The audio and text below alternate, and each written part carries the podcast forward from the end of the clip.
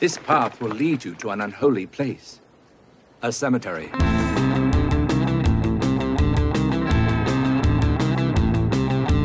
Hello, everybody. Foggy Jack here, the Lost Boy, Oddball of Magic, and the host of the Foggy Jack 13 podcast. I'll meet you down in the pumpkin patch where the haunters meet the haunted.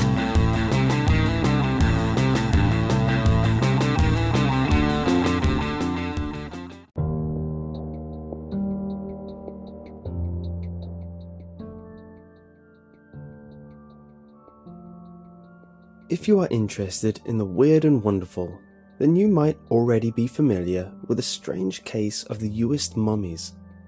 Discovered in 2001, the mummified remains of two ancient residents of the Scottish island of South Uist have perplexed and puzzled archaeologists ever since they were unearthed.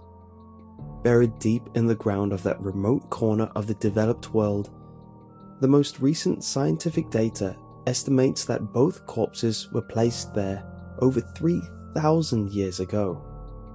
Their skeletons were found to have been contorted into an unnatural fetal position, and the photos, which appeared in the national newspapers at the time, were enough to make anyone uneasy. It was said that such a deliberately manipulated pose was common in ancient burials, but it was clear during those first few weeks of the excavation that one of the bodies was anything but common. The archaeologists exhuming the corpses placed great importance on the burial being the first concrete indication that the ancient people of the British Isles did indeed mummify their dead. This has created quite the stir in the academic community ever since. As we speak, the hunt to find the estimated hundreds, if not thousands, of similarly preserved dead ancients dotting the land beneath our feet continues.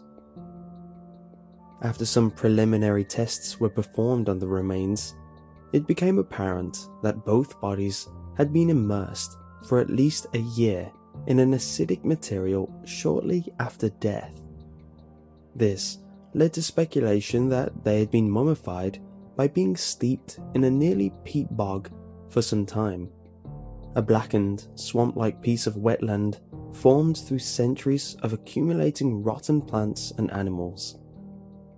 They were then left above ground, perhaps to be paid tribute to or act as a warning to others for hundreds of years for some hideous crime. Both bodies had been remarkably well preserved, and it was estimated by the archaeological team on hand that they had probably been stored in a primitive hut or house structure for much of their time above ground. Why this occurred is anyone's guess, but it has been argued that the bodies were of ceremonial importance. Perhaps a priest class lived alongside the seemingly immortalized bodies for an unknown ritualistic purpose before finally concealing them in a stone coffin made of uneven slabs beneath the ground, not before removing a tooth from each jaw and placing them in the palms of their clenched fists. A curious practice indeed. The fact that the steeping of the bodies in the peat bog had led to the preservation of both corpses excited the researchers. They believed that there was every possibility that some DNA might have been protected from thousands of years of rotting beneath the earth. This could be used to trace the ancestry of the individuals, and so the difficult process of extracting genetic material from the remaining flesh began. It was during this process that one of the scientists, a Dr. M. Greeley, noticed something amiss with one of the cadavers. How something so obvious could have been initially overlooked was the source of much debate among the research team, but there seemed to be no doubt one of the mummified corpses was not technically a solitary person. It was composed of body parts from a number of once living individuals. At first, this was amused to be pure chance, that perhaps the area had been an ancient cemetery housing numerous cadavers and had become a mixed bag of body parts as they rotted, tossed around by the elements above and below ground level. This, however, was vehemently denied by Dr. Greeley. She was absolutely convinced that the mummified body was deliberately cobbled together from various corpses for some unknown reason. Regardless of who was correct, the research team concluded unanimously that the body was mostly that of a 40 year old man, comprised of, at the very least, an arm, part of a leg, and a few ribs coming from the other sources, with the jaw and lower teeth certainly that of an elderly woman. DNA identification of other body parts was unfortunately impossible.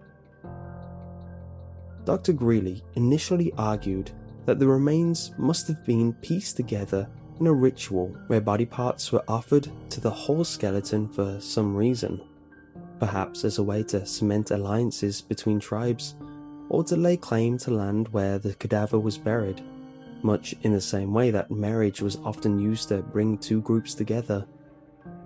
But as her investigation became more time consuming, the outlandish natures of her claims increased. After poring over the data and performing her own tests on the corpse for several months, she petitioned the academic research team involved to publish her conclusions. There was much resistance within the group, and it was decided that Dr. Greeley had either lost her mind or was not the excellent researcher they had believed her to be. She was suspended from the research project for an indefinite period and asked to rethink her assertions. But she would not, could not let them go.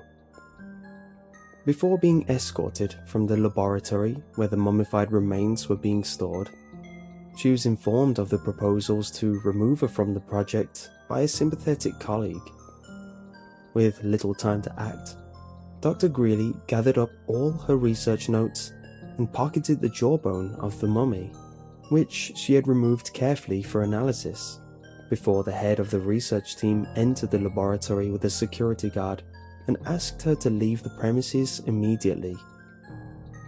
Racked by guilt at their colleague's dismissal, two members of the research team maintained contact with Dr. Greeley over the following four months, exchanging emails and even some ideas about the origins of the corpse. They all sympathized with her predicament, although they never would back up her conclusions publicly. They just seemed too outrageous. Even though some believed that the evidence did indeed suggest her beliefs were correct, no one was willing to put their name to a paper stating that the corpse, that 3,000 year old cobbled together collection of bones from different bodies, had at one point walked about, had lived as a single functioning human being. No, while Dr. Greeley had found preliminary evidence that the bones could have been attached to one another by cartilage, tendons, and muscle, there must have been some bizarre contamination of the result. It just couldn't have been true. That thing could never have been alive. And so, she was on her own. And on her own she stayed. But while some amongst the ex colleagues claimed that Greeley was quite mad, she didn't seem delusional. She didn't, for example, run to the press. No, she valued her career as a scientist and made it clear during conversations that she had to make sure that her conclusions were irrefutable, that the research team had not been justified in their reservations. It was for that reason she sank all of her money, time, and resources into finding another burial site on the island of South Uist. If she couldn't gain access to that bizarre corpse, she would find her own to study. One which would hopefully lead to further evidence for her hypothesis. She was hopeful that an even better preserved body could be found, one which would show conclusively that the bones of different people had somehow been stitched or grafted together thousands of years ago and walked the earth. Dr. Greeley hired a team of historians to help her identify locations which potentially contained early Bronze Age settlements. Those areas were then assessed at great cost by a freelance geophysical survey team, probing the ground for possible chambers or stone coffins hidden beneath. Keeping those she was closest to abridged of her progress, it appeared that she had indeed finally found another burial site and was confident that its construction matched that of the first tomb. Having spent all of her savings just to find the site, she did not have enough money left to hire a group of archaeologists to excavate any remains which might have been hidden there. For this reason, Dr. Greeley undertook the back breaking work of digging for proof herself. The phone calls and emails that she had been sending to her colleagues diminished over time, and it did indeed seem that she was slowly succumbing to obsessive behavior and perhaps even a debilitating mental illness, ranting about bits and pieces walking around at night, disturbing my work. A month later, the body of a woman was found washed up on Kilpheder Beach, South Uist. The remains were identified as belonging to Dr. Greeley, but it was argued that that was impossible. She had been officially missing for just a few weeks, but the forensic investigation suggested that the body had been submerged in a peat bog for at least a year. Furthermore, the nature of Dr. Greeley's injuries caused much shock throughout the academic community, no more so than from those she had worked alongside excavating the original South Uist mummies. Her corpse was found exposed and naked as the tide moved out, curled up rigidly in a fetal position. Her jaw had been removed with measured precision, and in her clenched fist lay a tooth, the origin of which has yet to be identified.